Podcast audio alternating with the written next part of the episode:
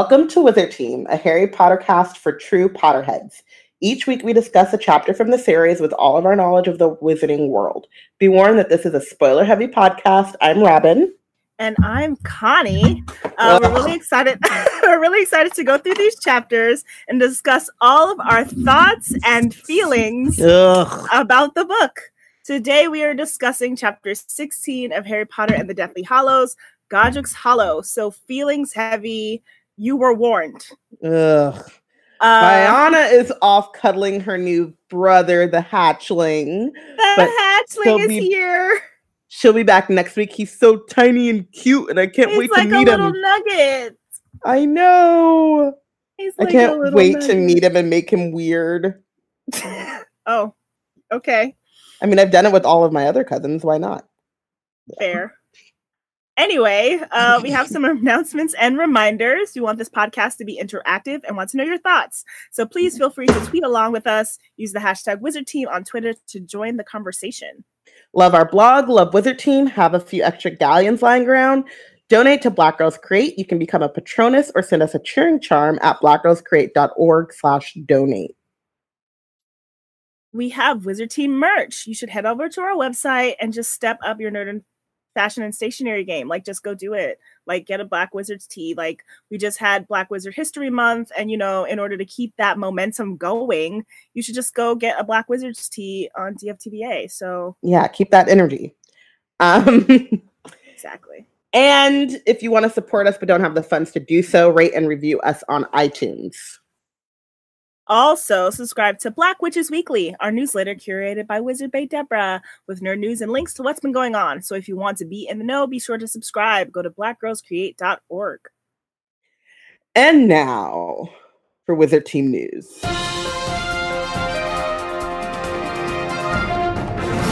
We don't have any news.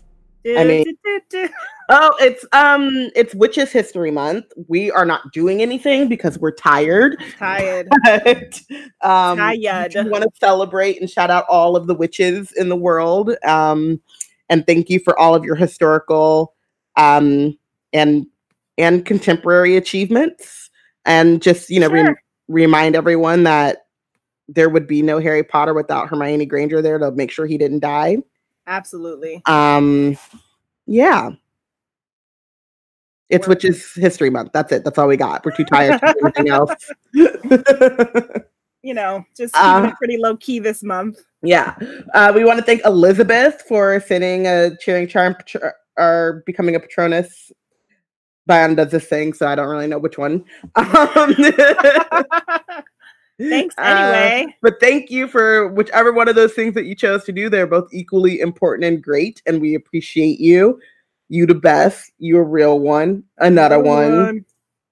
Um, magical birthdays. The hatchling was born yesterday, or May May second, so not yesterday. yeah, May. Yeah, the hatchling was born on on March second, and he's adorable. And I already made him. I made him a Harry Potter onesie at the baby shower, and Oh. then Biana got him Harry Potter stuff.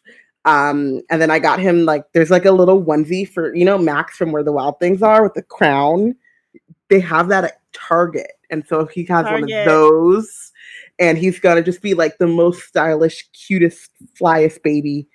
And we're so ready to indoctrinate him into the team. It's clearly already begun. It's already begun. Yeah. He's gonna be just like another Aminata coming up into the world, imbibed with Harry Potter and Doctor Who and loving all of it and being a big nerd who talks Yeah. about into the Spider-Verse and how it's released and how she's excited about it. And that's what we're Mm, doing again. mm. Another one. Another one. And I mean, we've already nicknamed him the hatchling. So the dragon, dragon. uh, the dragon, uh, uh, I guess indoctrination. That's not the word I wanted to go with, but I don't know. That's what it is. me. But the dragon indoctrination has also begun. So Yeah. Oh, Portia also mentions that I should credit uh, J.K. Rowling for Harry's existence. I'm sorry, who? J.K. Rowling. yeah. The reason for the season. I guess. Um, yeah. I suppose. Uh, and McGonagall. You're right. Everyone is correct. Um, some important women. Yeah. the important women. But, But- we're gonna focus on the black ones first. So Hermione. Hermione. First. Yeah. That's why we here. Um, yeah. Sunday, March 11th, is Remus's birthday. Oh goodness. Listen, I'm saving my feels for the rest of this chapter, so Okay, that's all I'm gonna say on that.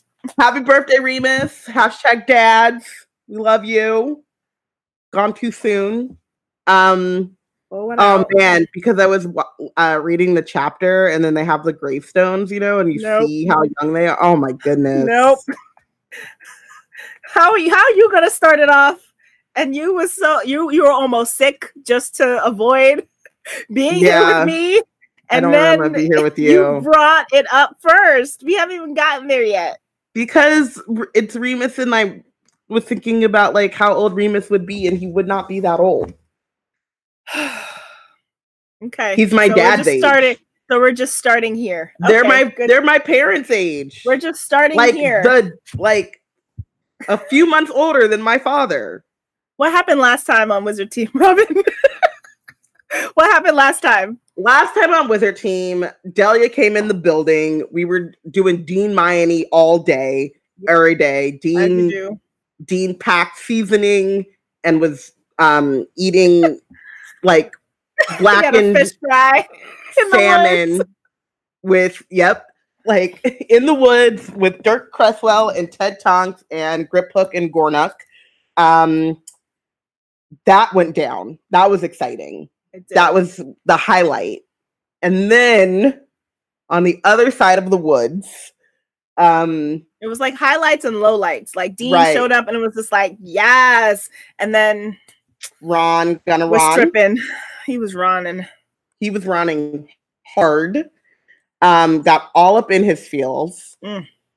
Was like let me Some of them, and only some Um, of them were Horcrux feels. Like some of them were just like his own feel feels. he wasn't even wearing the horcrux Not at all. Well, Harry at one point he the was. Horcrux. At one point he was.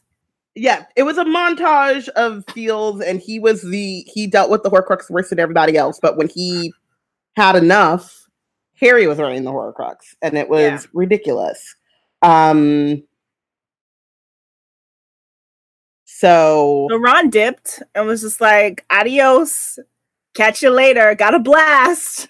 got a blast And Harry and Hermione are left crying in the woods in a tent. in the rain In the in rain. the in the rain I can't stand the rain.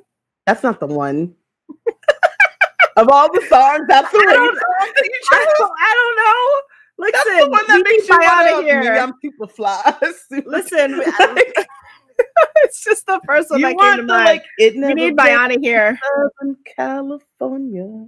Like one of We those. need um that uh, Chance the Rapper sketch on from SNL where they like miss Obama and they're like dancing in the rain and it's just like I don't know why I'm here in the rain, but we are melodrama. doing it for the Um, melodrama. So thank you for listening to Wizard Tea. it was a short one, but we will be back when Biana's here and feelings can be mitigated. Um, when Harry woke the following day, it was several seconds before he remembered what happened. Then he hoped childlessly that it, it had been a dream, and Ron was still there and had never left. Yet by turning his head on his pillow, he could see Ron's deserted bunk. It was like a dead body in the way that it seemed to draw his eye. Morbid much, Harry? Harry jumped down from his own bed, keeping his eyes averted from Ron's. She's Hermione, smiling. She's so was- happy. Hermione, who was already busy in the kitchen, did not wish Harry a good morning, but turned her face quickly away as he went by. The drama, the tension. Right. Listen, Amani He's says Connie stayed with the melodrama off top. I didn't start with the melodrama off top. J.K. Rowling did. Yeah. She started this chapter, okay, with the feels and dead body imagery. I like that that's what you climb on too. Um, he's gone. Harry told himself he's gone. Um, he's gone and he's not coming back. And with that simple truth of it, Harry knew because their protective enchantments meant that it would be impossible once they vacated this spot for Ron to find them again. I mean, honestly, if if you put all these enchantments up and you expect Death Eaters and Voldemort to Right. to miss them, Ron definitely got no chance. Right. so it's also like the first day post the big blow up and Ron leaves. And so they're like both still in their feelings. Mm-hmm. But and Harry kind of goes through this and we'll get into it. Is like, but Harry is also like in his feelings about Ron and still insecure about whether or not Hermione is like with him still. You know, like she's still physically here for now, but how for how long? You know, Right, because of all the reasons. Ron was kind of right about not knowing what they were doing. Like that's what he's like. He still hears Ron's voice saying, "We thought you knew what you were doing." So it's just like haunting him in the fact that Ron left, but also that Ron was kind of right that he doesn't really know what to do next. So like Hermione has real no real reason to like stay yeah, with him because eventually if Ron saw it, eventually Hermione, who's smarter than everybody, is gonna see that like this is a fool's mission. We should leave. Yeah. I should leave him. should go find Ron and go back to Hogwarts because I'm a muggle born and I'll be fine. Um, so yeah, so they are dawdling and like trying to like wait around to see um you know they pack up all their stuff but they takes takes them like an extra hour than they normally do because they have been getting up and moving every morning um to a new campsite um so they finally um decided like they can't delay any longer they're like looking up into the trees hoping that ron was just like i'm not gonna like turned around Like I was Ron like- just like stayed outside, just like Yeah, you know, like- put up a sleeping bag. Like I'm gonna just stay outside because I'm mad and come back inside later. or like oh crap i changed my mind but i don't i can't see them anymore so Which is technically what happens. yeah he but does he- say later. but he did not stay in the rain he was like well let me take my ass to a pub and figure it out um because ron's gonna run. Um so yeah so they they pack their bag. Um hermione um takes the beaded bag and puts it in an inner pocket. And i'm just like how does this work? Because the bag has an undetectable extension charm. I'm still like where I'm still not figured out how the invisibility cloak in which like Harry, Ron, and Hermione fit under for most of their time at Hogwarts just always goes if he shoves it in a pocket. Right. like, That's the thing. I get it in terms of I feel like the invisibility cloak, you know, is sort of like I don't know, I imagine it as like a really thin but stretchy fabric. So like hmm and they do talk a lot about how it doesn't um fit them as they get older because the boys get so tall. But I do have a hard time imagining it out of his pocket. Like he just stuffs it in his pocket and it's like there's just this big Big bulge. bulge, right. I'm always like, is he like, wearing a hoodie? And it's in like the you know the the the hoodie pocket when you do the pullover hoodie. yeah. like is he so it's- stuffing that in there? Like what is this? but I Uh, also feel like magic. So like maybe there's something to the thinness of the fabric that makes it fold smaller. I don't I don't know. Um, but the beaded bag, I mean, it's nothing for Hermione to, you know, just like tap her pocket, like be bigger and biggin. And Biggin. Aw, Kamala Khan in the Wizarding World. I want that. Somebody write that fanfic. Um, but yeah, so they don't discuss Ron at all over the next few days. Harry was determined never to mention his name again, and Hermione seemed to know that it was no use forcing the issue. Um, although sometimes at night, when she thought Harry was sleeping, he would hear her crying. Ron Ron. over Ron. Over Ron. I Just had to know. Get that out We- there. like she's smart, but she's not. But also, it's funny that Herm- Harry is more determined to never say Ron's name than he is Voldemort's, Right. which is what screws them over. Right. Um Whoops. wow. Um so yeah, so then Ron had or Ron, Harry had taken to bringing out the Marauders map and um examining it by Oh. wan light. Wait, I got. I had a request. Don't try to skip this. I see. I'm you. not I'm not getting I'm getting there. I know the request. I've heard it. We'll get to it. Um so he was uh waiting for the moment when Ron's labeled dot would appear in the corridors of Hogwarts, proving that he returned to the comfortable castle protected by his status as a pureblood. Go ahead. Go ahead. However, however, Ron did not appear on the map, and after a while, Harry found himself taking it out simply to stare at Ginny's name in the girls' dormitory, wondering whether the intensity with which he gazed at it might break her sleep, that she would somehow know he was thinking about her, hoping that she was all right. That was a request from Mayana to do the Hinny voice. I Delia don't know said, that I had it with the same flair that she brings it, but you know, we had to. Delia said, no, not you too, Connie. And I'm like, yes, agreed. Couldn't help Um, myself. Lucia mentions that um, it's interesting how Harry reacts the same way as Aunt Petunia does regarding Ron and Mm. Lily by completely ignoring and or removing wherever possible the very existence of the person they care for because it's too painful to acknowledge the gaping Wow. absence it's left in their lives and what that means both about the removed person and themselves and i just feel like lucia has been like wow, Lucia. i am connie's right hand woman Assistant feelings bench manager. we're on you the have been bench together upgraded. and i just feel like you know Portia said, "Ill porridge life is so sad." it Yeah. truly is. But wow, Lucia, that was a read.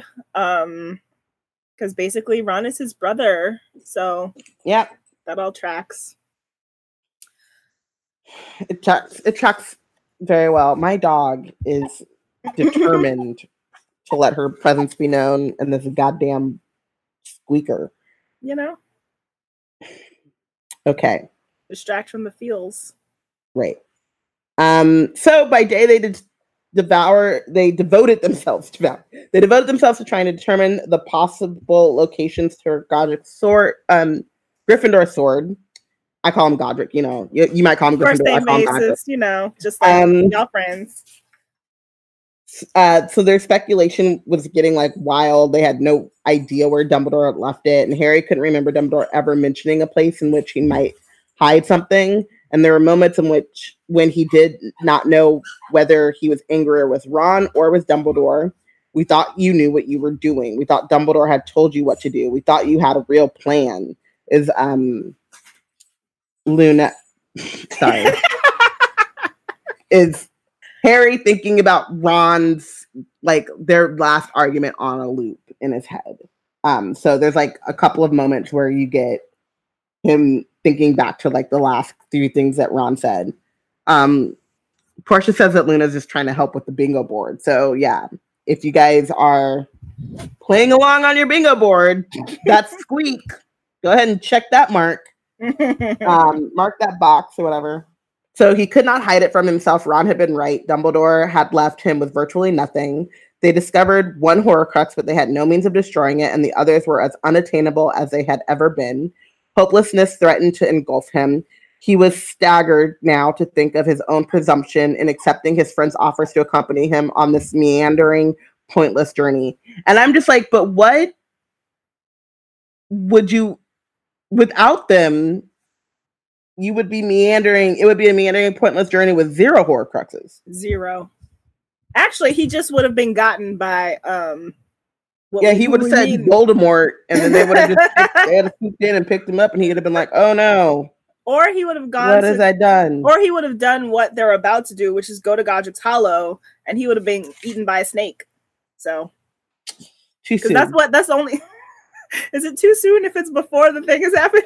yeah, Okay, too soon before, and right after, and for the rest of Okay. this book, too soon. time timey wimey. Uh, Amani says Dumbledore had left him with virtually nothing. Is an evergreen sentence. As you were talking, I was looking for the Amani is typing text at the bottom, but he just like flew it out so fast that Slack couldn't even catch up to know that he was about to send that read. I mean, I I figure we're going to get a lot of those reads in the coming uh, oh yeah. moment chapter, but then like the rest of the chapters. Ooh. Um, Portia says that Dumbledore told Harry to get into Voldy's head, which re- item regarding which items could be Horcruxes, and like that works both ways. Um, if Harry had e- heeded the occlumency advice, this perhaps this could be an easier hunt, which is true. Um, but also like Lucia had said this in like the last chapter, like they're right. They're guessing the right places. Mhm. They just don't. They're just go- really big places. Yeah, and they don't It's know like- what the Horcrux is. So it's like Mhm. you You know, can't just search Gringotts. green dots for something, Needle in a haystack. right? Like, and Hogwarts is obviously you know on there for something. and We're just gonna look for something. yeah, we're gonna knock Just on the door and be like, every classroom. "Hey, Snape, don't mind us. We'll be out of your hair in a minute. We just need Hey, to what's up? the castle We for bought you a cup of sugar. yeah." I left something here that I need to go get. What is it? Uh, I'll know it when I see it. Yeah, yeah. Have you seen Um, it? Do you know what it you- is? Do you feel The angrier than told you, normal? right? Yeah, no, okay. Um, so this this part is so sad but funny to me. Yeah. So they're spending many evenings in near silence, and Hermione took to bringing out Phineas Nigellus's portrait and propping him up in the chair, as though he might fill part of the gaping hole left by Ron's departure. Ron, you can be replaced by a, portrait shady portrait. of a dude 100 who's been dead 150 plus years. hmm Absolutely. Absolutely. But Phineas is like, uh, please leave erase me from this narrative. Right. He's Phineas like, did not seem able to resist the chance to find out more about what Harry was up to and consented to reappear blindfolded every few days or so. Harry was even glad to see him because he was company, albeit of a snide and taunting kind.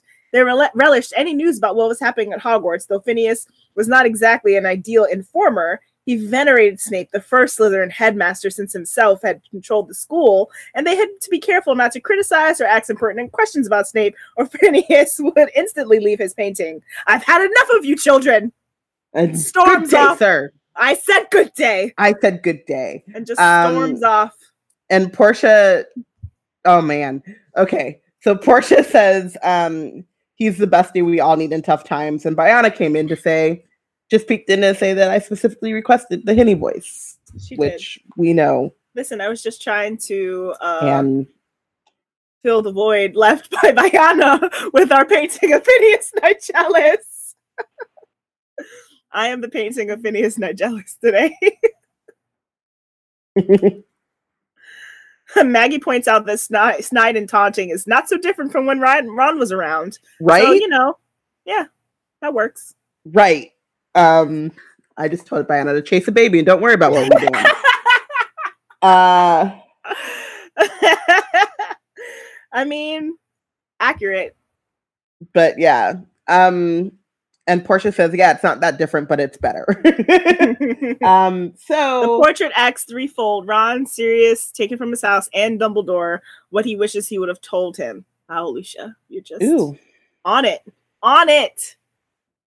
So, uh, Phineas does let certain snippets drop. S- Snape seemed to be facing a constant, oh, um, darn it, Why are you got distracted by a with, big picture. with hatchlings? Okay, Biana? Phineas had uh, dropped certain snippets. Snape seemed to be facing a constant low-level mutiny from a hardcore, from a hardcore of students. Ginny had been banned from going into Hogsmeade. Snape had reinstated Umbridge's old decree forbidding gatherings of three or more students Man, the BSU is really struggling in Right. this, uh, you know, these past few years. They've just been constantly getting sidetracked.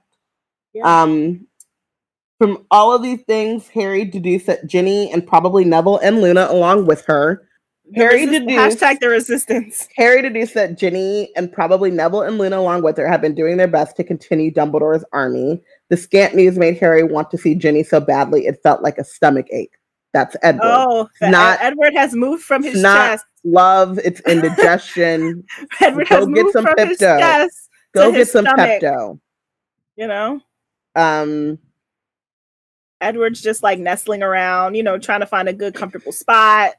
It's like the chest wasn't really working. Let Yeah. me try the stomach. He might float to his left knee sometime tomorrow. Again, it's not love, it's indigestion.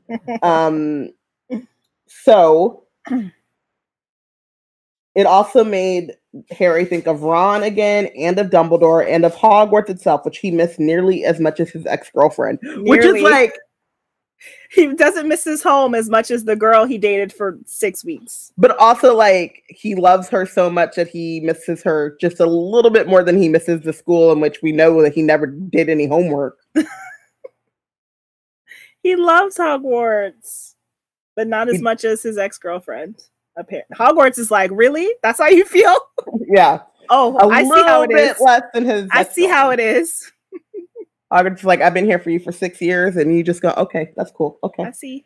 I Um peep game. hmm Indeed, Phineas talked about Snape's crackdown. Harry experienced a split second of madness where he imagined simply going back to school to join the destabilization of Snape's regime. I mean, it wouldn't fed- exactly be that. Right. Being fed and having a soft bed and other people being in charge seemed the most wonderful prospect in the world at that moment. Like, he's 17. He's like, I don't want to be the adult. yeah. I don't want to make choices. I don't want, I mean, listen, And, I like, feel yeah. now. right. I'm like, I'm a full 30 something. Thir- 30, Mhm. I don't want to be the adult nope. at all. I never wanted that. I never. It's like all the kids were like, I wish I could be an adult. And I'm like, like, no, why? you want to pay bills? You want to make your own doctor's appointments? Every you day. to go to work? Every day. I What? What? about Aminata, and I am just so jealous. Sometimes I'd be looking at babies just like chilling in their in their strollers or like in carriages, and some of these kids, honestly, are just too big to be in these strollers these days. and I'm just like, wow. I wish I I would be mad, but I'm jealous because I would like to say. I want a nap during literally- shopping. I literally thought because I was um, walking the lake with Luna, and there, you know, people running with their kids in strollers and stuff. And I was like, the next time I'll be sitting down and someone pushing me like that, I'll be in a wheelchair. Just an old lady. This is an old lady, and it probably won't be that like soon. I'm, I mean, not far away. Like it's probably going to happen sooner than I think. I mean, you know, you Um, you taste childhood twice. Oh man. Anyway, Um. Harry comes to his senses though. So he comes to us as he remind me. He remembers that he's undesirable number one, and that there was a ten thousand galleon price on his head, and that to walk into Hogwarts these days was just as dangerous as walking into the Ministry of Magic. Phineas inadvertently emphasized this fact by slipping in leading questions about Harry and Hermione's whereabouts. Hermione shoved him back inside the bag, that beaded bag, every time he did this, and Phineas invariably refused to reappear for several days after these unceremonious goodbyes and yet still better than Ron. Still better. It's like Mm. you can you could they couldn't put Ron in the beaded bag. no, Honestly, Which, they should have tried. they should have tried. No. Wait. I'm still so the logistics of this bag. You know, in the book it was like I mean in the movie it was like super small, so like the the opening was small, but now I'm just imagining like could they stuff the tent in the bag with Ron in it? Cuz like a portrait is huge. So how are you going to Mhm. like lift that out? So I'm just wondering if like Ron could have just like stepped into the bag. Get in the bag, Ron. Get in the bag. Get in the bag. Get in the bag. Oh man, um, that would have been a sight to see. And then, but then I'm like, still, like, how are you carrying that around? Can you shove? Can she then shove that beaded bag with the portrait and the tent and Ronald Weasley into her coat pocket? Yeah. Because the bag itself is just, you know, whatever size it is. It's the TARDIS, man. It's the TARDIS, which is why I'm wondering if Ron could have just like found a space in there. Lucia says there's probably no oxygen in there, so death by bag. yeah. Fair. Um, so the weather grew colder and colder, and they did not dare remain in any area too long. So rather than staying in the south of England, where the hard ground frost was the worst of their worries, they continued to meander up and down the country, braving a mountainside where sleet pounded the tent, a wide flat marsh, um, flooded, where the tent was flooded with wind chill, and a tiny island in the middle of a Scottish loch where snow half buried the tent in the night. And I'm just like, okay, so all this time they're supposed to be thinking and plotting about getting horror Horcruxes and destroying them. But instead, they have to plot where to stay next. Right. Like, why don't That they takes just up a lot of in the energy. Scottish loch Because the snow. for a minute? Because the snow. Well, yeah. I mean, Wait, stay in the. English countryside then. Fuck it. Go to Spain. It's Go might to. Muggle, Muggle London. Go to Spain and chill out in the warmth. Just like the south of France. right. Take it. I'm like, we going to Nice. Go to some beaches. Let's take all of our books. Let's get some maps. Let's go to Nice. Plot it all out. you know? Pop back over. Get a Horcrux. Pop back to Nice. Right. Figure it out. Mhm. I bet you like Ron would still be around if they were chilling in Nice and not in some like Honestly, it could not have in been some of the cold. Yeah, some of the cold could have been what I would- uh, triggered him. I couldn't have done it. I couldn't have been hungry being and cold. cold. Portia says Ibiza, Right. Let's go to Barcelona. Barcelona. Um, I'm mad we did that Like- with both terrible accents. like there, I just continue to not understand why they're in a Scottish loch. How do Like, you even get yes, there? you're not going to find a Horcrux in not going to find you there, but But- still. right? You're not going to find a Horcrux in Ibiza, but Voldemort's not going to find you in Ibiza. Honestly, so- Voldemort ain't out here. And they're not looking. Like that's my thing. Is like you're not looking for a Horcrux in like a Right. Scottish loch. Right. Like you need to go find a library. Like Hermione was like, Also, I, magical library. How do I'm we get in? I have to say it because we said that we would say all the morts, but I'm so distraught about it. Um, so we're talking about putting Ron in the bag, and Her- Amani says Hermione's just that talented. Call her Voldemort. and mostly we said it for the bingo board. So Ron in the bag. Um, but yes, mark that box off on your bingo board. Um, Maggie says we can't go to Mallorca because Marge might be there. right. and then Lucius said it's just JK's boner for Scotland. Seriously, because even Sirius hid somewhere where there are tropical birds. True. Like Sirius went to the beach for a while until like Listen, he he realized was that Peter was like tan. He was working on his tan. He was like, I ain't seen outside or the sun in 12 years. Let me go get me a tan, right. He was like, I'm good. The rat's Fatten up. gone. fatten up, you know, probably getting drinks and girls on the beach, you know? And it wasn't until his stupid um godson made him come back because he had put his name his name was put in the goblet of fire that he was like, oh god damn it. I gotta go hide in a cold ass cave in England. hmm Um, Maggie also says this is when Harry could have been going on a world tour and done some fan service, which is like, yes, if Harry Potter and Hermione Granger spent the night in Oakland, California, I would have gotten my life as a child. I'd have been like, dang, seven. yeah, they went You to, just met they, they, the books just came out. they just came out. Well, then I guess they'd have to go to Anaheim. Like, you think Harry and Hermione went to Disneyland? Oh. but Maybe also see them. But also, I think they should have gone somewhere out of England and made a sighting because then the Death Eaters would start looking in Spain and France Right. and not in England. Right.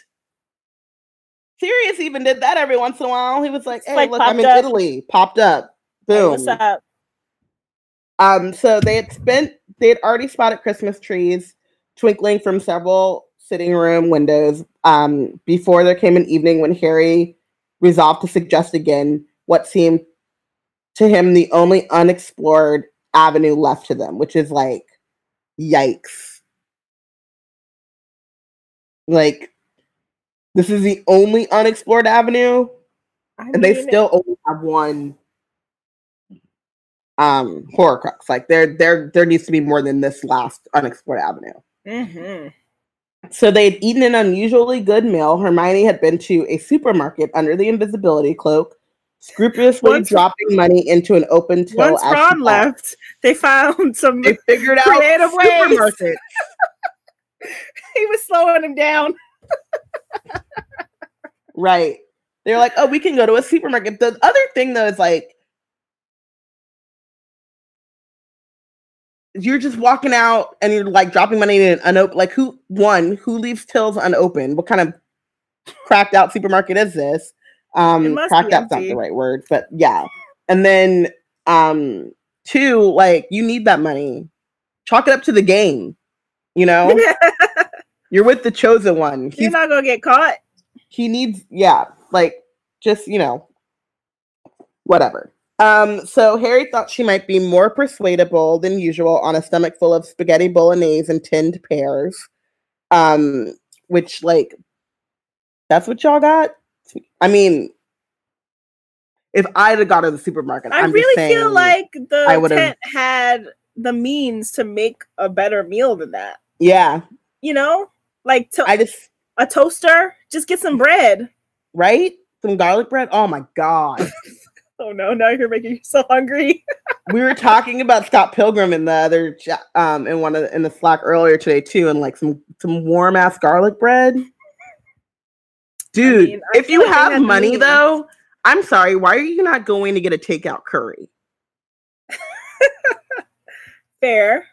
Because when I'm in London, all I want to eat is a takeout curry. Really. Just all Mm, the curries. mm. I mean, I guess Chinese they're trying to be. I guess they're trying to be economical, but I mean, I um, guess. I still think they could have gotten better stuff for the space Yeah. that they had. And every once in a while, treat yourself. Right. And Delia says they could have went to a supermarket and and she's upset they went to a supermarket and didn't get more. Like you could have meal prepped, especially Yeah. with magic. Especially Um, in a tent. It's not like they're actually roughing it. Yeah. And Amani says you can multiply food once you have it. So get something that's good with Matt leftovers. And I guess spaghetti is not bad, like as a leftover. Um but Right. yeah, Lucia says they're 17 and they can't think long term like that. But like y'all are on the Mhm. run for Lord knows how long. Because you only have one Horcrux. And Lucia points out that Hermione's too lawful good to r- take take them food and run, Yeah. which is a good But- point. Portia's like, y'all finally figured out the market and didn't create a shopping list first. I mean, we don't know what else they got. But tonight, Also, listen, their their lists are all empty. List of Horcruxes, blank. List of places where the Horcruxes might be, blank. Blank. Shopping list, blank. Blank. Like they just don't have any energy for lists this month. Sometimes it'd be like that. I'm sure Biana's like, I don't, I don't know her, but for the rest of us, sometimes it'd be like that. yeah. Um and I mean, you know what? Maybe spaghetti bolo- bolognese is like Hermione's jam and she is super happy.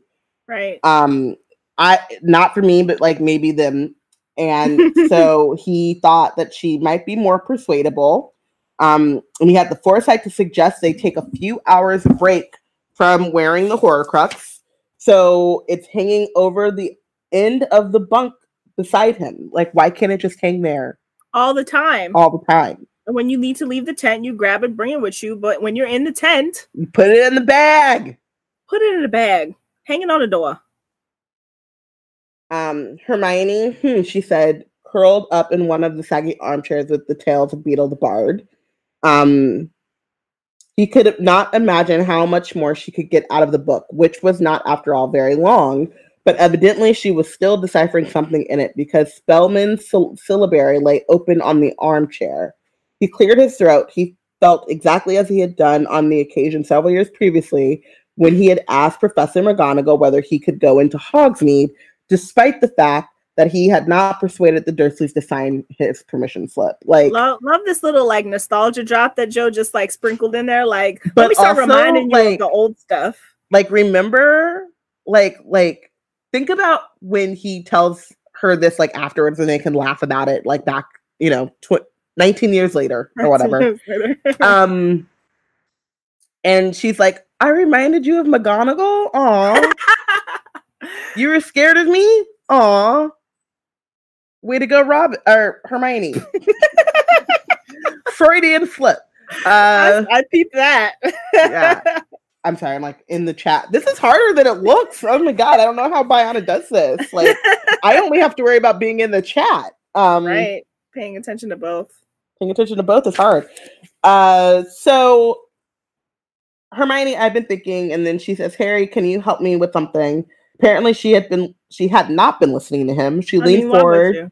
Right, he's not doing nothing. She leaned forward and showed him the held out the tales of Beetle the Bard. Look at this symbol, she said, um, pointing to the top of the page above what Harry assumed was the title of the story. Being unable to read runes, he could not be sure. There was a picture of what looked like a triangular eye, its pupil crossed with a vertical line. Aha. Mm-hmm. I never took ancient runes, Hermione. I know that, but it isn't a rune. Well, and it's not in the syllabary either. All along, I thought it was a picture of an eye, but I don't think it is. It's been inked in. Look, somebody has drawn it there. It isn't really part of the book. Think, have you ever seen this before? No. No, wait a moment. Harry looked closer. Isn't that the same symbol Luna's dad was wearing around his neck? Well, that's what I thought too. Then it's Grindelwald's mark. What? Krum told me. Harry recounted the story that Krum told her, and Hermione looked astonished. Grindelwald's mark. I've never heard that Grindelwald had a mark.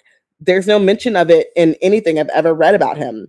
If Well- you don't teach the history to the children, they The are children. doomed to the to repeat it, or something like that. Teach, yeah, teach the children. Don't try to erase the history, Yeah. but also don't make statues of the history. That's bad. Just you know, it's about balance and nuance. right. Um, well, like I said, Krum reckoned that symbol was carved on a wall in Durmstrang and Grindelwald put it there. That's very odd. If it's a symbol of dark magic, what's it doing in a book of children's stories? Yeah, it is weird. And you'd think Scrimgeour would have recognized it. He was Minster. He ought to have he ought to have been an expert on dark stuff. Harry is so opti- I don't optimistic's not the right trust. Uh, I don't know what the word is that I want, but like just because he's minister of magic doesn't mean he's gonna be an expert on. Like, do you not remember how he got to be minister? Right. It was just like, oh, this other guy it sucks. Uh, let's just put this guy in.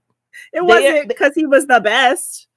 everyone thinks that the ministry is so much more competent than they've ever given any reason for them to believe. Right. It's literally it's like um sorry happy place and all that but is it anymore look we're in this book it's not our happy place anymore it's just the place where fields live Yikes. um it's like when people were like oh the office of the presidency will change cheeto voldemort and he'll like Mhm. rise to the occasion and it's like no.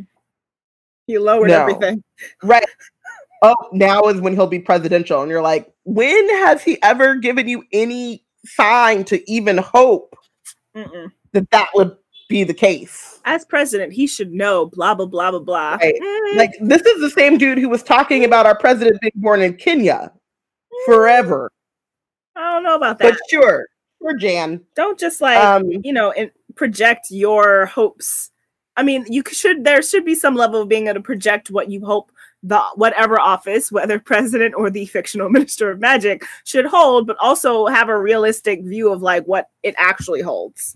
Right. And I think that there is like this idea that, like, well, you have to have some level of achievement and competence to get that office. But as I would hope, but in real life, like like as like history has shown like fudge was useless and Mhm. got the office and kept the office for a very long time Yeah, Lucia points out that uh Scrimgeour was head of the Auror office, so fair, he should, Fair. but also I still don't as we Right. also said, Fudge was a hit wizard. So, so right I don't know about that. Um, also, it's very interesting that a lot of the ministers whoa whoa whoa fudge was a hit wizard and george w bush or george h.w bush was the leader of the cia Oh no. they're both dumb but also it's very fascinating that a lot of the ministers that we've met in this book came from the uh, Law magical enforcement. Police, yeah, magical police department. Fascinating, interesting. Just gonna Interesting. note that and move on.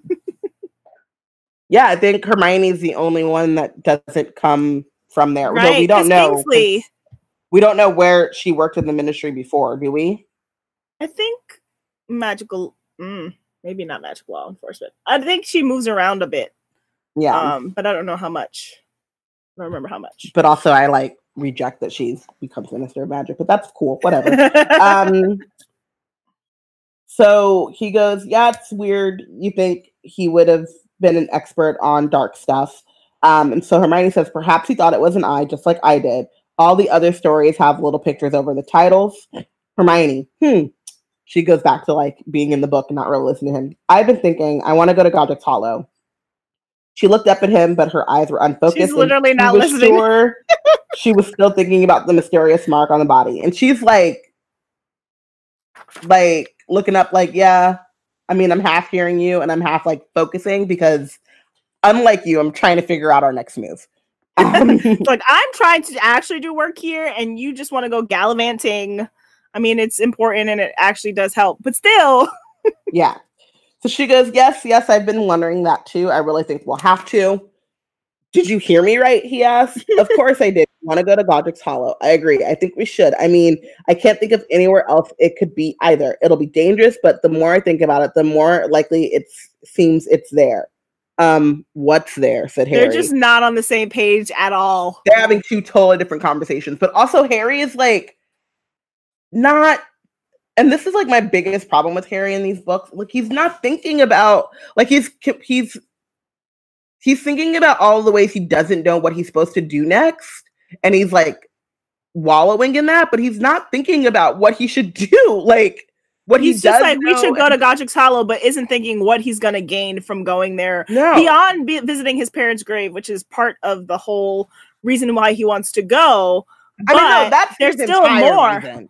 That's his entire yes, reason he yes. wants to go. Absolutely, but that's And what I'm saying is that like he's not thinking about what else you could get out of going to that Right. space. Like there Right. are other things that you can gain from going to Godric's Hollow than just knowing about your parents, and he's not even trying to speculate on what that could be.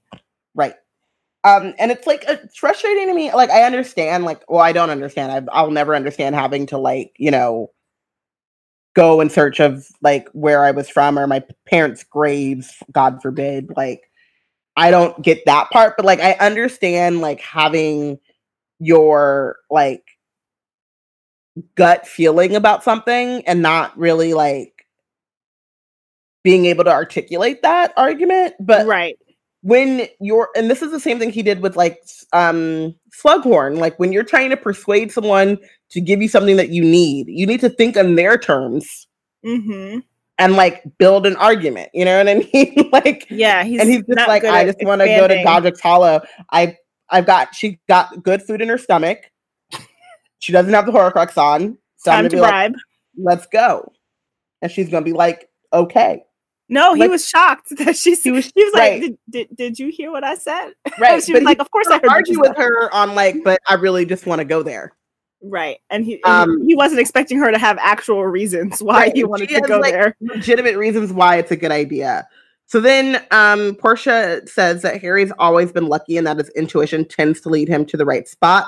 He lives in his on his inherent Felix Felicis. Mm. and Maggie says he really should have paid more attention in divination. Is this his gut or his inner eye trying to express itself? Maggie's on like Maggie's on her Maggie. Trelawney right now. Maggie. is it your gut or is it your inner eye? It ain't. speak It's to you? you and have we've to listen to your inner eye. and it's not his. It's it's not his inner eye. It's just Um, indigestion. Part It's two. just yeah. Um, why is this dog licking my laptop? Okay. Um uh what's there? The sword the sword, Harry. Dumbledore must have known you'd want to go there. I mean, it's Godric's Hollow. It's um, I mean Godric's Hollow is Godric Gryffindor's birthplace. Really? Gryffindor came from Godric's Hollow. Harry. Like at least fake the funk. Be like, oh yeah, of course, that's exactly what I was thinking too. Or like, of course he came from Godric's Hollow. Not not now that he came yeah. from Godric's Hollow. Hermione's like, did you even open a history of magic? I've been telling you for seven years to just flip through it. Just, you know, just turn the pages mindlessly. Just have opened it. Thank you, please. Yeah, just try, try. Um, Amani's like, it's in the name, Harry. It's right, it's in the name. Gryffindor was born in Godric's Hollow. Like, Hollow. mm, mm. Poor Harry has acid reflux causing all these issues. He should have gone to Madame Pomfrey about this, says Maggie. Magus. Um, I don't know why I started calling her Magus. I have to stop that because it kind of it sounds bad. So she opened the beaded bag and rummaged for a while. Wait, sorry. I first I want to say that Harry half expected her to announce that she was off to the library, which she was. The library in her bag And in her heart, and in her heart. Yeah. So she rummaged through and got out her old school textbook, A History of Magic by Batilda Bagshot. I mean, sometimes you just need to bring, but sometimes you just need to bring things that feel like home when you're on a journey. yeah. And you need to take it to the text, you know? You need to school them with textual facts. No- knowledge and facts. Um, so upon the signature of the International Statute of Secrecy in 1689, wizards went into hiding for good. It was natural, perhaps, that they formed their own small communities within a community. Many small villages and hamlets attracted several magical families who hand who banded together for mutual support and protection. Oh no. you know where my brain went. Mutual respect and kinship. Oh yeah. Yeah. Let's move on. Um because that definitely wasn't there. The villages of Tinsworth in Cornwall, Upper Flagley in Yorkshire, and Ottery St. Catchpole on the south coast of England were notable homes uh, to knots of wizarding families who lived alongside tolerant and sometimes confunded muggles. Against So they just- consent. anyone who moved to Ottery St. Catchpole and was not magical just got confunded. by Weasleys, because that's where they live. Yeah. Um, and Luna, right? Like they live Right, because they live like across the way. Yeah. So most celebrated of these half magical dwelling places is perhaps Godric's Hollow, the West Country village where the great wizard Godric Gryffindor was born, and where Bowman Wright, wizarding smith, forged the first golden snitch. The graveyard is full of the names of ancient magical families, and this accounts, no doubt, for the stories of hauntings that have dogged the little church beside it for many centuries. And like also like this is Batilda like shouting out her hometown in her own book. Mm, mhm. Um Portia points out that the Diggories also live in Ottery St. Catchpole because they also live nearby. Oh, right. Together to the World Cup. awkward. Um Maggie says Godric was the Heather of the late first millennium. Like anybody was named Godric. Anybody never know. everybody. It's like it could have been a different Godric. Yeah. Um You and your parents aren't mentioned, Hermione said, closing the book, because Professor B- Professor Bagshot doesn't cover anything later than the end of the 19th century because she's like, I lived it, yep. which is also But that's not history. That's just that's just stuff that happened yesterday. But she calls her Professor Bagshot. So does that mean she taught at Hogwarts at some point? And if so, why did she leave? Leave Binns to be in charge? Yikes. I mean, because she said, I'm old and I'm tired and I'm going to retire. dead. But I'm sure he was like, he probably took over after her and then died and then just kept on. Because she's that old. She is that old, but She's older than- yikes. Dumbledore. Yeah. She was So, like, I remember when you were a wee child. He might have retired a hundred years ago She could have. at a hundred. and She she, was was, like, like, "I'm start 100." writing books. And I'm tired. Portia says she needed to write into gossip. Fair. Yeah. Um then she says that um but you see Godric's hollow, Godric Gryffindor, Gryffindor's sword. Don't you think Dumbledore would have expected you to make the connection? It's too obvious. Oh, though. Yeah. Not a Ravenclaw. Harry. At least fake it. You know what I mean? Harry did not want to admit that he had not been thinking about the sword at all when he suggested they go to Godric's Hollow. Yeah, good thing. Don't admit that because then she she probably would have been like, you know what, Ron made points. I'm gonna go. I gotta go. um, I'm gonna continue to look for Horcruxes, just not with you. Um, you should have done. right. Remember what Muriel said? He asked eventually, who? You know, Ginny's great aunt, because he doesn't want to say Ron's name at the wedding. The one who said that you had the skinny ankles. Oh, Hermione said it was a sticky moment. Harry knew she had sensed Ron's name in the offing. He rushed on. She said Batilda, Bat- Batilda Bagshot still lives in Godric's Hollow. Batilda Bagshot, she said, running her index finger over Batilda's embossed name on the front cover of a History Honest- of Magic. Hermione's, So me. but Hermione's like, I could meet my hero. Like every inner nerd. about to fangirl out Right. so hard. She's Every like caressing her ever. name, like you know, and it's like we the rag on woman Jill all the the, time. words. right. We rag on Jill all the time, but if it's like we're going to her hometown and she might be there, just like just start caressing her name on the cover of the book that is Right. embossed on the cover of the Harry Potter books, just like "Well, There's a chance. Matilda's back shot. I love it. Right. It's just so it's it's so good. It's like the most I've ever like been like Hermione is me. Um also because like when we were the last time we went to London, I really, really wanted to go. My friends ended up they did take like a side trip to Bath and all I could think about was Jane Austen. And I was like, oh man, if I could go to Bath, like if I could walk the streets. It's kind of like the idea of going to Cardiff. It's like I'm Right. sure it doesn't mean it like in real life. It's just a normal place, but it just has Yeah. so much weight. Like Captain Wentworth walked these streets when he wrote that letter. Oh, I am half hope, half agony. Okay, moving on. Moving on, indeed. Read all the- all- persuasion. All Um, Austen Hive in the chat's gonna like start typing. I'm just like, if woo, I get it. Uh, Batilda Bagshot, she na- uh, she said, "Well, I suppose." She gasped so dramatically that Harry's insight turned over. He drew his wand, looking around at the entrance, half expecting to see a hand forcing its way through the entrance flap. What? He said, half angry, half relieved. What did you do that for? I thought you'd seen a Death Eater unzipping the tent at least. Harry, what if Batilda's got the sword? What if Dumbledore entrusted it to her? Oh man, Amani is benched, and also she Amani says, "Never meet your heroes. Sometimes they turn out to be real snakes," which is not untrue, yeah. yeah. Um, and that's exactly what happens here. Yeah. So, in the next chapter, we'll get there. Uh, Harry considered the possibility Batilda would be an extremely old woman by now, and according to Muriel, she was gaga. Was it likely that Dumbledore would have hidden the sword of Gryffindor with her?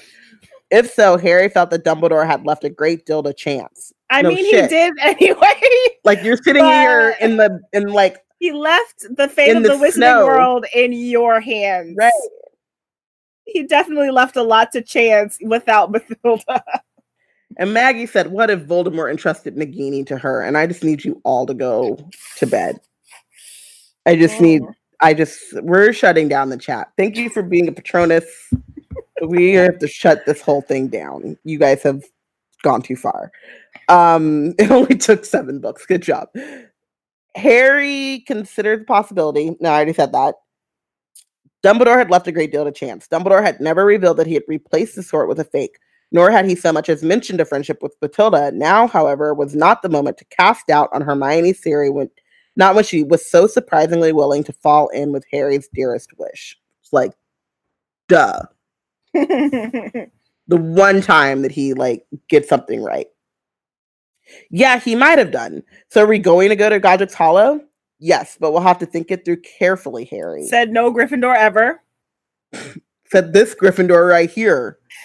We'll need to practice disapparating together under the invisibility cloak for a start, and perhaps disillusionment charms would be sensible too. Unless you think we should go the whole hog and use Polyjuice Potion. In that case, we will need to collect hair from somebody. I actually think we'd better do that, Harry. The What do you thicker think? I've already decided. Like she's just talking like she's you don't need to be here for this. I will figure out the plan and then I'll let you know. Um so Harry let her talk, nodding and agreeing whenever there was a pause. Like, but his mind had left the conversation. His mind was barely in the conversation. First, because it wasn't a, a, conversation; it right. was a monologue. Hermione was just talking her plan out to right. herself. Well, no, but first, when he started the conversation, they were having two different conversations, and then when they finally got on the same page, he was like, "Oh, you said yes, okay." But she reads faster than him, so they were on the same page for a hot second, hot and then she was just like, boop, boop, boop, and then she goes off, and he's like, "Okay, well, my work's done here." just anyway, the feelings have set in. Yeah, he was about to go home. Oh God. To- You're doing about- the Hinny voice for the field. These are the feelings voice. About to return to the place where he had had a family. It was in Godric's Hollow that, but for Voldemort, he would have grown up and spent every school holiday. He could have invited friends to his house. He might have even had brothers and sisters. It could it would have been his mother who had made his 17th birthday cake. The life he had lost had hardly ever seemed real to him at, as at this moment when he knew he was about to see the place where it had been taken from him. After Hermione had gone to bed that night, Harry quickly extracted his rucksack from Hermione's beaded bag, and from inside it, the photograph album Hagrid had given him so long ago. For the first time in months, he perused the old pictures of his parents, smiling and waving up at him from the images, which were all he had left of them now. You good? no, there's so much more.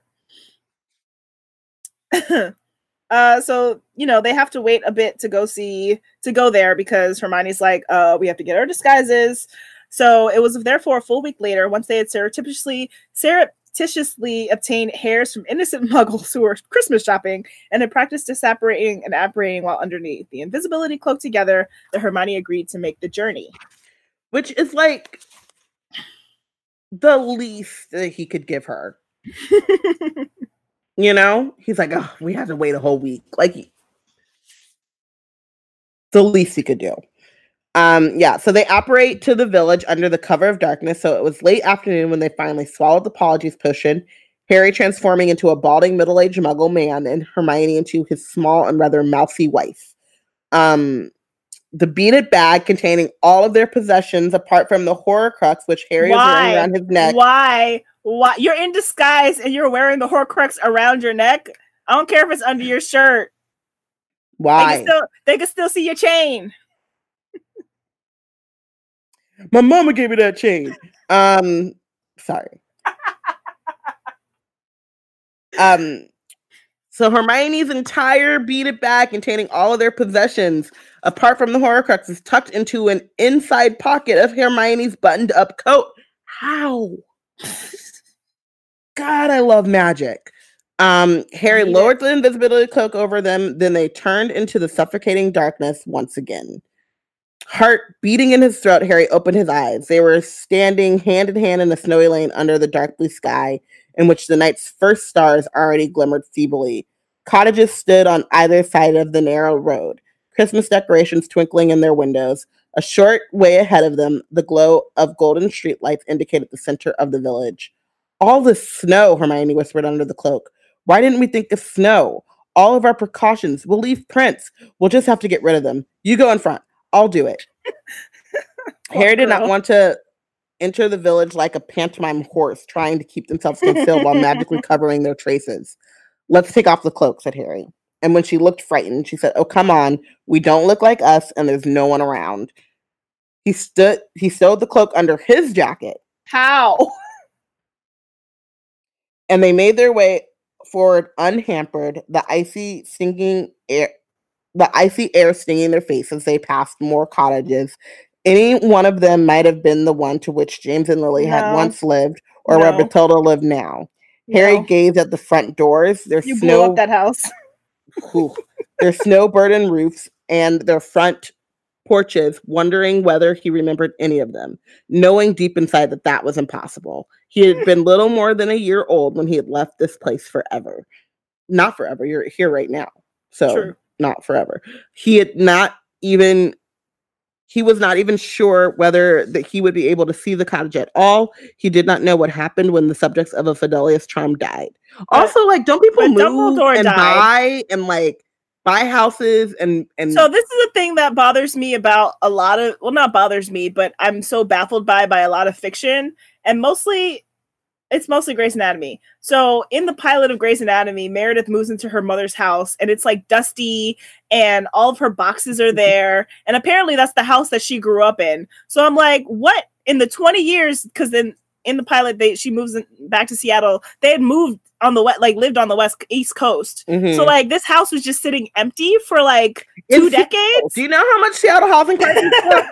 so I'm just like, how does that work? And so the same here, where it's just like, I understand, I understand Lily and James's house though, because you know We'll it exploded. but it's just fascinating to me that the possibility of houses being empty at all, like Godric's, I mean, Grimmauld Place, Sirius was in jail, and like, unless the rest of the family was like, let's keep it in the house, would they really? not try to sell it and have somebody else live there? Don't says, that- "Ain't Nan pop- property manager anywhere in fiction." Right. Um, I it- for Grimmauld Place, it always made sense to me because I just didn't think that there was anyone who could sell it. Like Sirius was like the last of the line, and they weren't Right, but he in jail, so I'm like, right, but they weren't really expecting Regulus to die that soon. Mhm. And I don't know what they I don't know what they had planned. Maybe they thought Bellatrix would take it over, but Bellatrix was in jail right next to Sirius ass. So like who knows? and there's But- only Andromeda who was burned off. Right. So like I like Grimmauld Place made a little bit more sense to me, but I'm like Lily and James were 21 years old. They were renting that house. I mean, James had money, so like maybe Yeah, that was like his parents' house and they bought it. They probably bought it. But like In a lot of fanfic, there's like a big mansion that the Potters lived in, and no one ever explains what happens to it because obviously the Potters die at some point. Um, Yeah. But I guess they just didn't slash couldn't live there. right, But also, So- Harry could have an, a, a family home somewhere that he doesn't know about. right. But also like Lily and James bought this house from who? From who?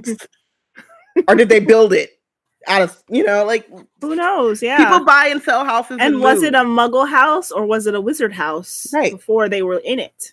right Maggie says you might have to disclose violent murder in case of spirits, but I don't know how wizard or muggle real estate goes works in Great Britain. it's like please don't live in this house. The- there might be dead people. that's the one thing I was thinking is like maybe wizarding houses do stay vacant because you could, probably should only sell them to wizards, to other wizards. Because Right. like the house got some weird magicness imbibed in it.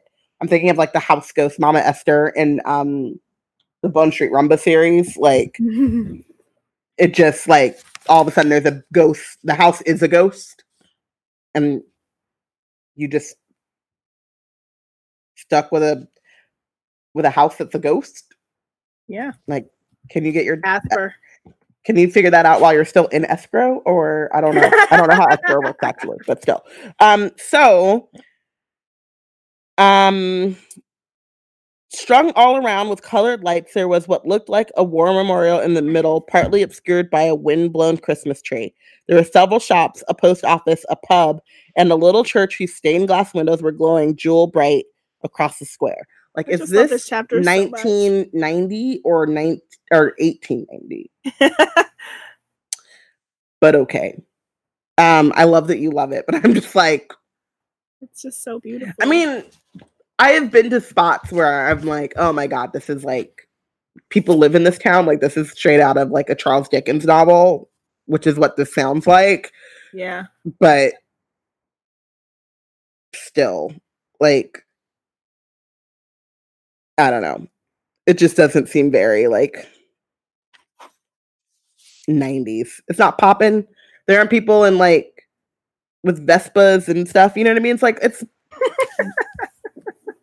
it's not Black Friday, but it's you I know, mean it's a half wizard town, so I guess they're just all quiet and quaint, and the yeah, people in the town are kind of content. yeah. Harry, I think it's Christmas Eve, said Hermione. Is it? He had lost track of the date. They had not seen a newspaper for weeks. I'm sure it is. They they'll be in there, won't they? Your mom and dad. Um, we can I can see the, the graveyard behind it, she said, her eyes upon the church. Harry felt a thrill of something that was beyond excitement, more like fear. Now that he was so near, he wondered whether he wanted to see after all.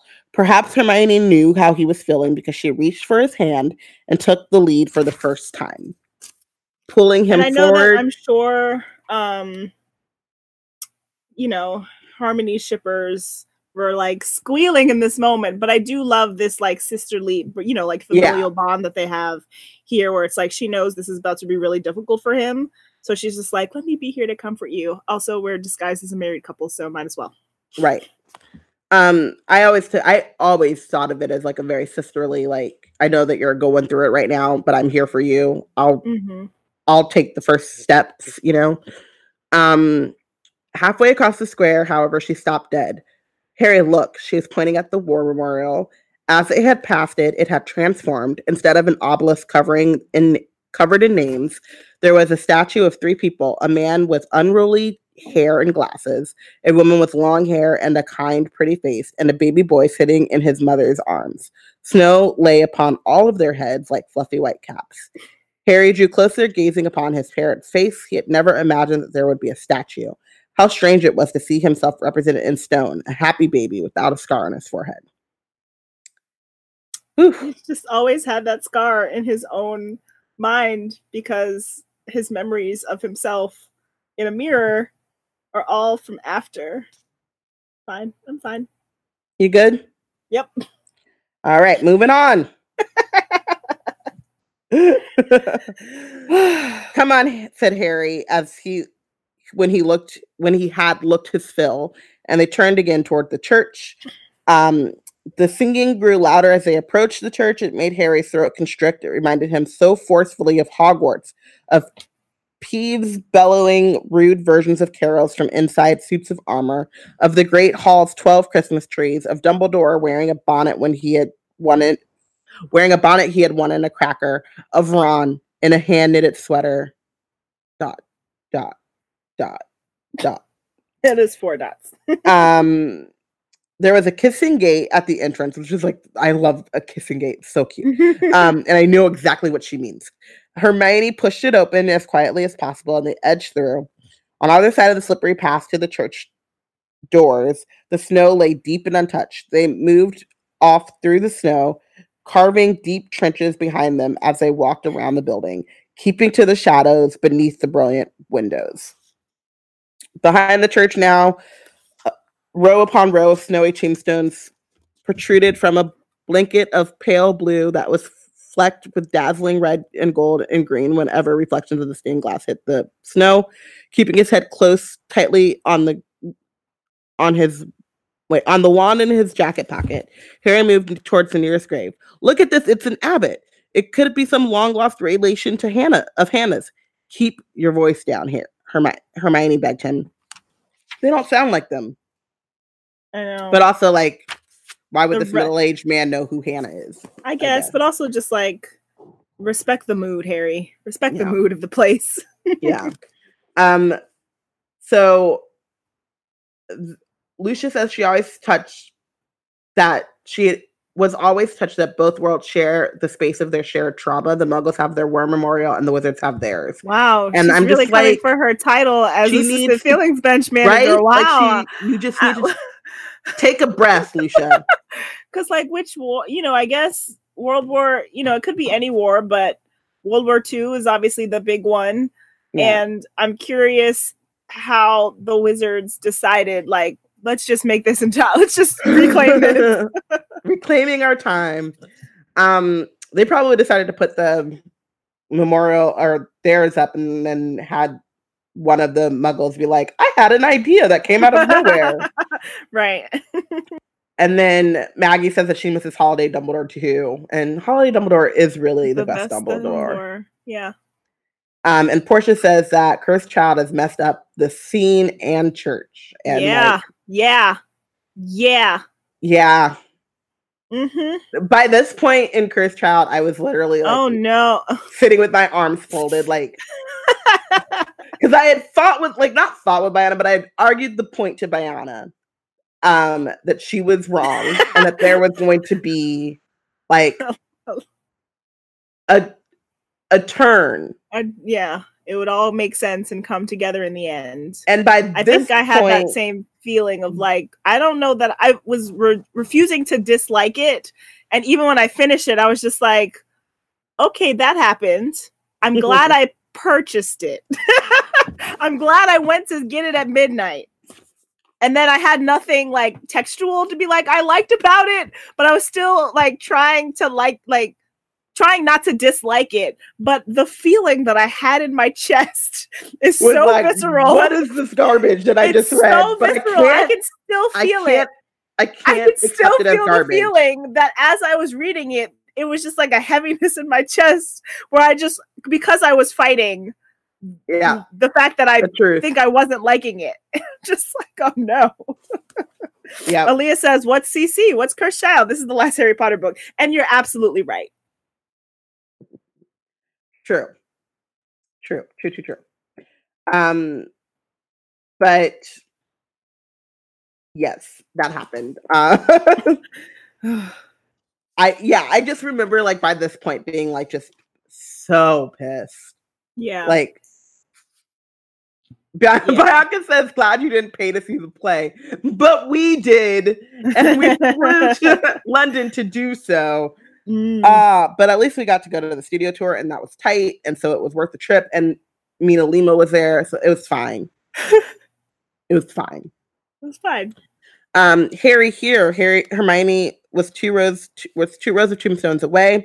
Is it no? But look, um, Harry stooped down and saw upon the frozen lichen spot granite, lichen spotted granite. I don't, I don't know. Okay, the words Kendra Dumbledore and a shirt way below her dates of birth and death, and her daughter Ariana. There's also a quotation. Where your treasure is, there will be your heart. There will your heart be also. Which is so fascinating to me because both the Dumbledores and the Potters have Bible verses on their tombstones. And I'm like, why? I guess maybe because they're um oh Lucia says it's lichen. Uh, Um but I and I'm like, maybe it's because it's in a muggle cemetery, so they're, you know, trying to be covert. Um, but I'm curious, you know, like maybe they just liked it. I don't know. We don't have a really a strong sense of what wizards think in terms of a higher power, but they celebrate all the Christian holidays. it's like Yeah. we're here home for Easter holidays and we have Christmas celebrate Christmas, and those are mainly the two. But the fact that they have Bible verses is so interesting. So this is Matthew 6 21. Um in the King James version for your, where your treasure is, there will your heart be also. Um, in the previous two verses, Jesus explained why one should store one's treasure in heaven rather than on earth. This verse states that if one tre- places one's treasure in heaven, that it's where one's heart or attention will be. This is an implicit warning, which is made clear in the later later in the chapter that if one's treasure is on earth, one's heart and attention will also be on earthly matters to the exclusion of God. Thanks, Wikipedia. Um, and Maggie says Bible verses yet no religion anywhere in the magical community. Right. Um, and it's so interesting partially because um they celebrate holiday they celebrate the christian holidays that also have pagan ties to them so it's like you know the idea of christmas trees comes from you know trying to mask yeah. yeah. like trying to mask celebrating christian holidays as what they were so it's like oh let's pretend let's do whatever whatever it is Septu- septernalia i think um, so it's interesting to me that the wizards celebrate the Christian version of those holidays as opposed to the pagan ones. yeah, You know, yeah. Um, Luna also has feelings about it. Luna's not excited excited about it. Um, Bianca says, appropriation, said Amani. yeah. Bianca says Christian wizards, and Maggie said it's their live, laugh, love. Um, and Amani said Brilliant. wizarding appropriation. It's their version of white people with Chinese tattoos. Um, Portia asked, "Aren't Brits notorious, notoriously atheists?" And that's recent. Um, kind of like America. Um, they have a lot of churches, but like more recently, they've become more and more secular and less and Probably less in relation to the the royal royal, you know, the yeah, the distance from royalty and like their dislike of the royal family because yeah, Yeah. the- as maggie mentions the church of england um and like the the king and queen is still like royally you know like They're determined the head of by the god church. Yeah. yeah head of the church and like divine right or whatever uh so i feel like there is still a very it's like under you know it's like just built in baked into a lot of their culture as opposed to uh being a conscious like we love religion Yeah. i think it's just because their their country is so old and there for so long it was very religious and you know you know in order to get married in order to get a divorce i'm going to Oof. divorce myself from the church Talk, talk about it, Henry one. the Eighth, and create a new one and Just so that I- off my, my wife's head. you know you know i think that's probably where the split ha- that is where the split happened Yeah. where it's just like you know they were very catholic for a very long time and then it was just like no screw catholics I want to get a divorce. Um, I just want to get divorced. I want to get with this new girl. So um, I think, it, but I think it's just so baked in that maybe that is why the wizarding community is like, well, I guess us too. Um, and so they celebrate secular versions of it, of those holidays, but also the fact that this Bible verse, these Bible verses are on the their tombstones is yeah. fascinating to me. So Rita Skeeter and Muriel had gotten some of their facts right. The Dumbledore family had indeed lived here, and part of it had died here. Seeing the grave was worse than hearing about it. Harry could not help thinking that he and Dumbledore both had deep roots in this graveyard, and that Dumbledore ought to have told him so. Yet he had never thought to share the connection. They could have visited this place together. For a moment, Harry imagined coming here with Dumbledore, of what a bond that would have been, of how much it would have meant to him. But it seemed that to Dumbledore, the fact that his, their families lay side by side in the same graveyard had been an unpleasant coincidence, irrelevant, perhaps, to the job he wanted Harry to do. Amani's probably typing, but I will say, like, I just feel like he was still your headmaster. Mm-hmm. And while you had a close relationship, you still had a teacher student relationship. Right. And it wasn't then- until Half Blood Prince that he started taking you on field trips. And like, really only one, yeah. you know? Um, and I think that it is someone in the chat said earlier, I think it was I think it was Amani who was saying, you know, Dumbledore never mentions Godric's Hollow or Godric's or the sword. So it's like clearly it wasn't of top priority. He told him what he wanted him to do first and foremost, which was look for Horcruxes. And I guess he ran out of time before he could say, "Oh, by the way, you could kill, you could destroy you one destroy one with the by sword. using the sword, but I need you to get them first. Yeah. And so Mani says um, Harry thought they were friends, but didn't realize he was just a pawn for Albus. But that's what happened. That's what happens when that inappropriate relationship only goes one way. Dang. And um, yeah, I just feel like I don't know. It's it's complicated, but like Dumbledore taking Harry to Godric's Hollow and sharing like his personal life with him is just very different than anything in their relationship would suggest. Mhm. You know, like maybe he could have been like, "Oh yeah, I my family lived in Godric," but they like, did Harry ever talk about Godric's Hollow with Dumbledore?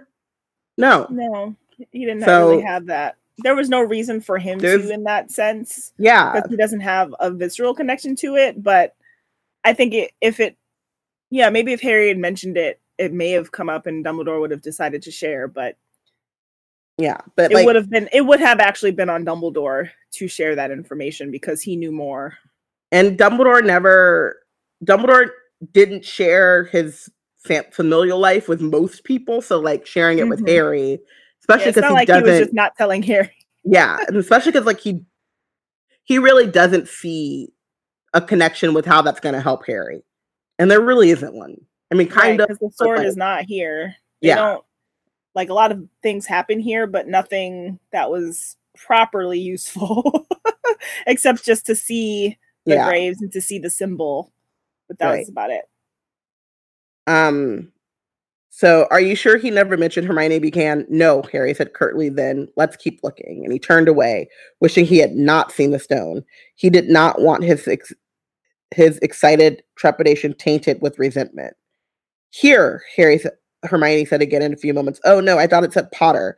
She is rubbing at a crumbling mossy stone, gazing down at it, a little frown on her face. Harry, come back a moment. What? Look at this. The grave was extremely old, weathered so that Harry could hardly make out the name. Hermione showed him the symbol beneath it. Harry, that's the mark in the book. He peered at the place she indicated. The stone was so worn that it was hard to make out what the, was engraved there, though there did seem to be a triangular mark beneath the nearly illegible name. Yeah, it could be. It says Ig Ignotus, I think. I'm going to keep looking for my parents, all right? Harry's told her, a slight edge to his voice, and he set off again. Go.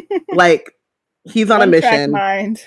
But also, like, that's your ancestor, boy. This is Ignotus per Peverell. Peverell.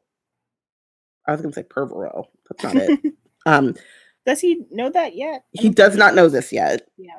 Um, and do we? We just know that it's his ancestor because the um cloak has been passed down, right? I think so. Yeah. Because it's very, very, very long time ago mm-hmm. that the Peverells lived.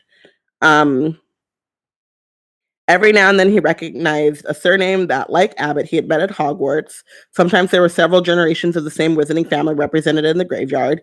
Harry could tell from the dates that it had either died out or that the current members had moved away from Godric's Hollow. Deeper and deeper amongst the graves he went, and every time he reached a new headstone, he felt a little lurch of apprehension and anticipation. Then Hermione's voice came out of the blackness for the third time, sharp and clear a few yards away. Harry, they're here, right here. And he knew by her tone that it was his mother and father this time. He moved towards her, feeling as if something heavy were pressing on his chest. The same sensation he had right after Dumbledore had died, a grief that had actually weighed on his heart and lungs. You okay, honey? Yep. All right.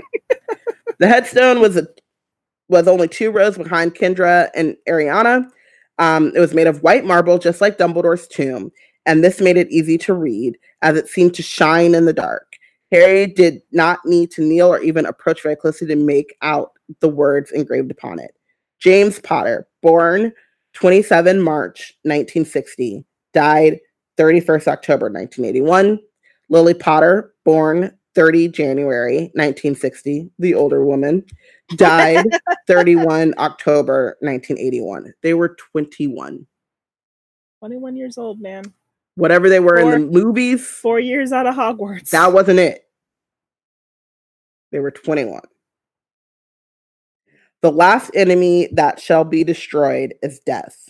Which is Harry read the word softly as though he would have only have one chance to take in their meaning, and he read the last of them out loud.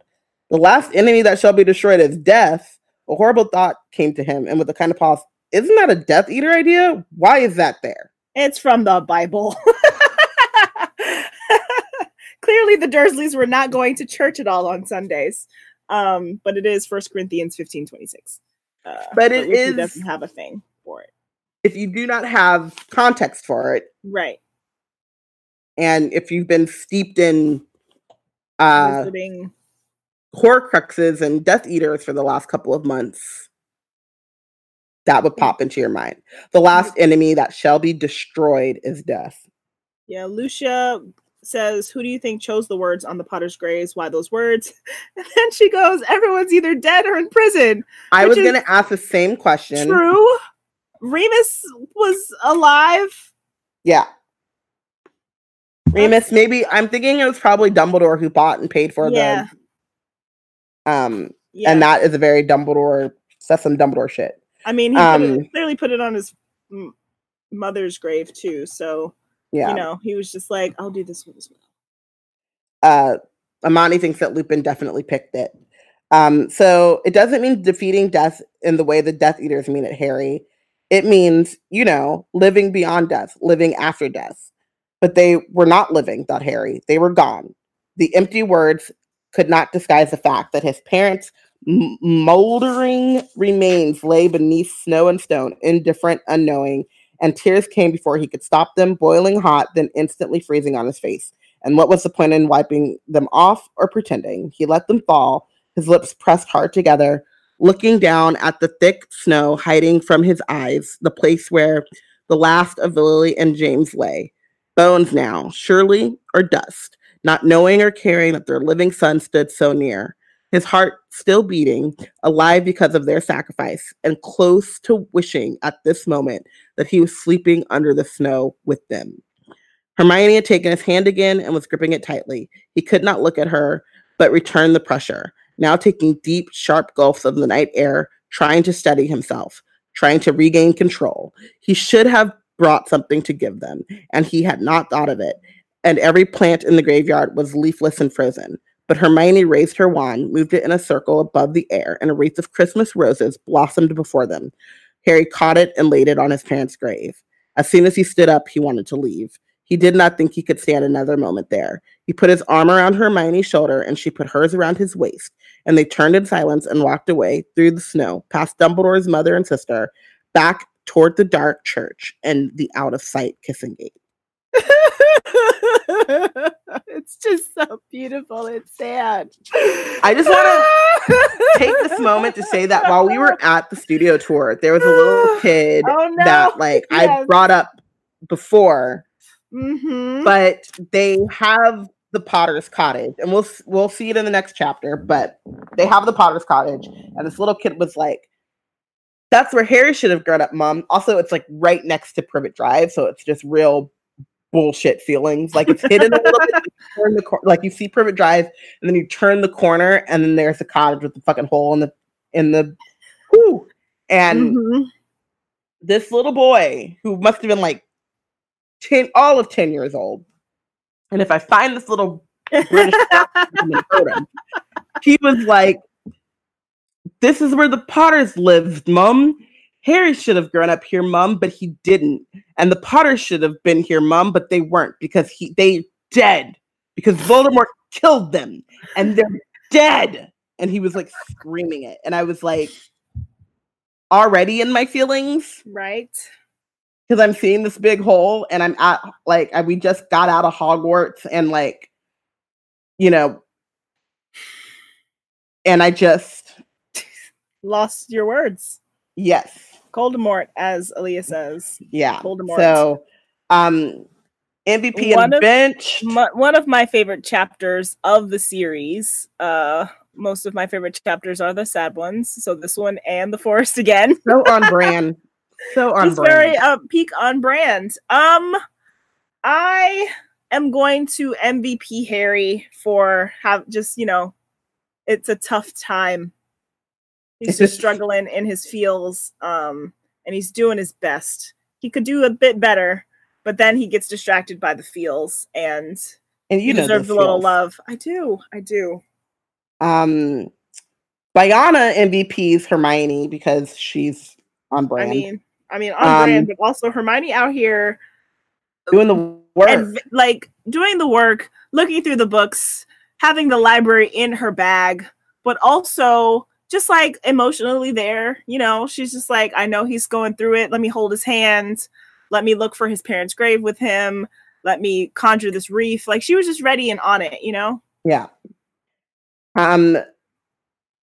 So, Lucia MVP's Hermione for being Harry's true Weezy. Whew.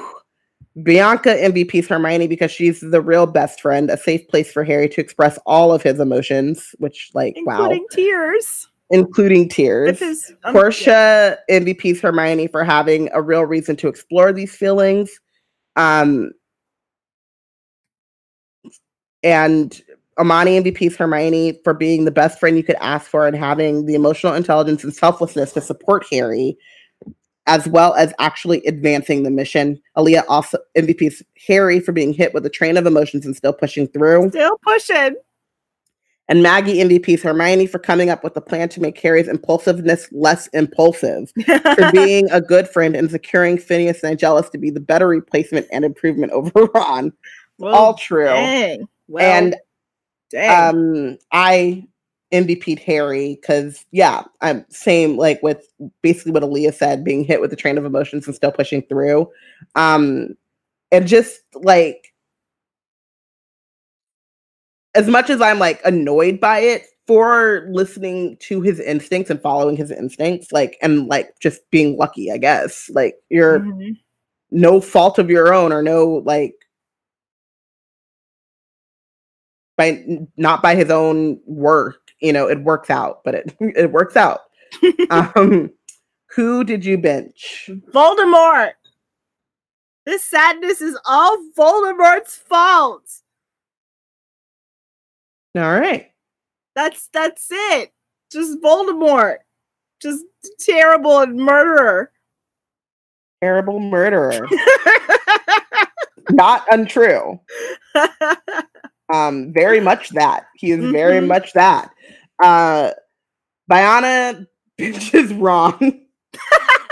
It's not even here. I think it was like residual Yeah. anger from the chapter before, Fair. and also that Fair. like he's he's not here for his friend. So you Uh, know, right.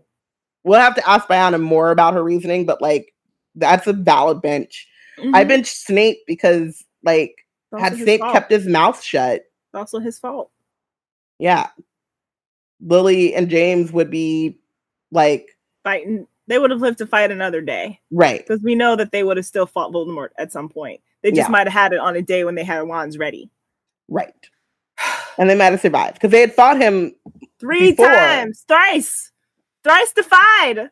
right and came back kicking. So yeah, um, so Lucia benches Voldemort. Um, because they live no more. Because she's just like, we, you got your badge, okay, Lucia, you win. Um, Portia benches everyone responsible for the cursed child and ruining Godric's Hollow, which preach because that is a good one. I'm actually like surprised because I still got as emotional as I always do when I read this. Mm. But then as soon as Portia mentioned cursed child, my mood instantly was like, ugh, Because I can like that picture shit. it. I picture it because obviously I read it, so I picture it how I imagined it while I was reading it, and it is so different from this. But I was trying to match them, I guess. Mhm. Um, so I just have, you know, the inside of the church and the pews where they're hiding.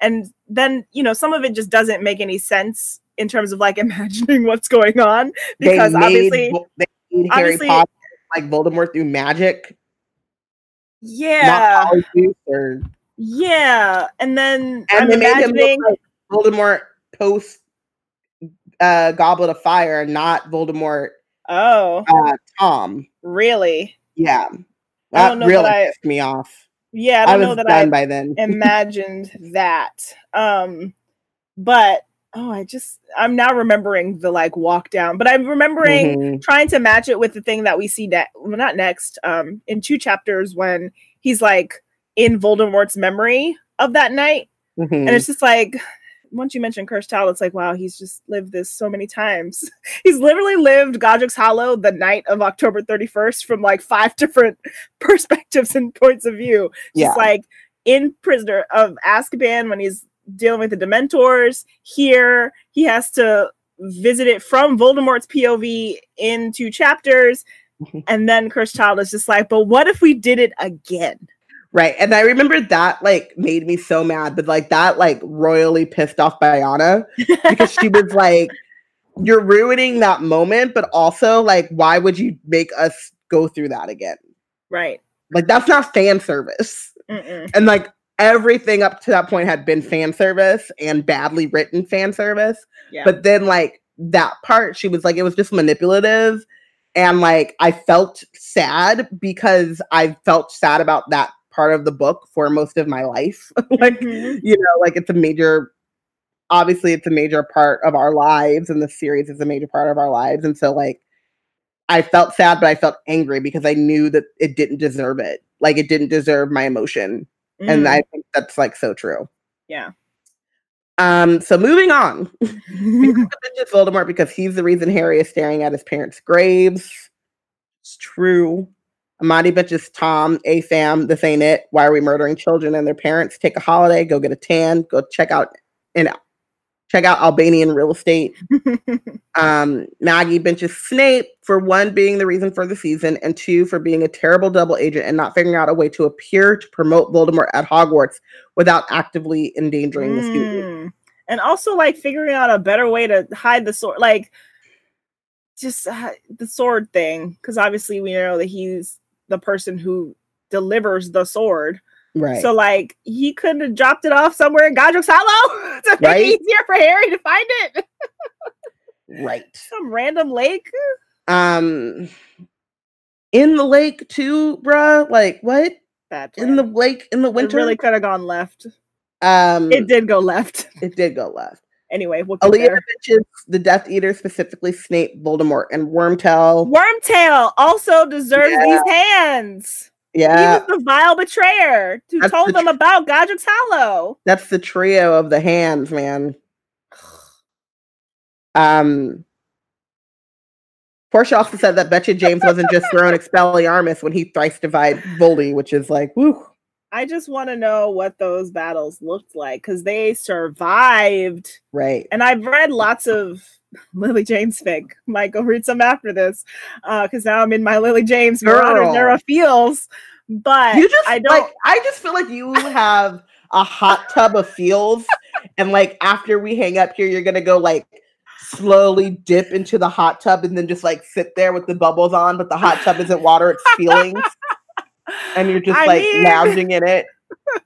maybe i mean i don't read a lot of like uh last days lily james it's usually just like they hated each other in sixth year in fifth year and then like sixth year it kind of like is them you know getting together or whatever um and some of those stories continue after that uh but yeah it's just you know wormtail it's his fault Yeah.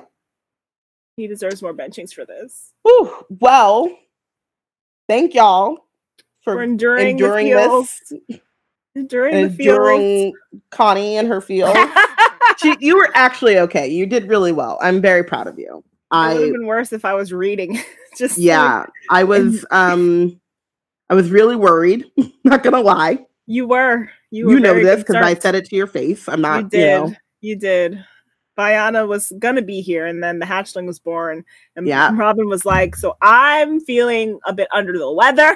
i was feel like, I will do this by myself. Trust me."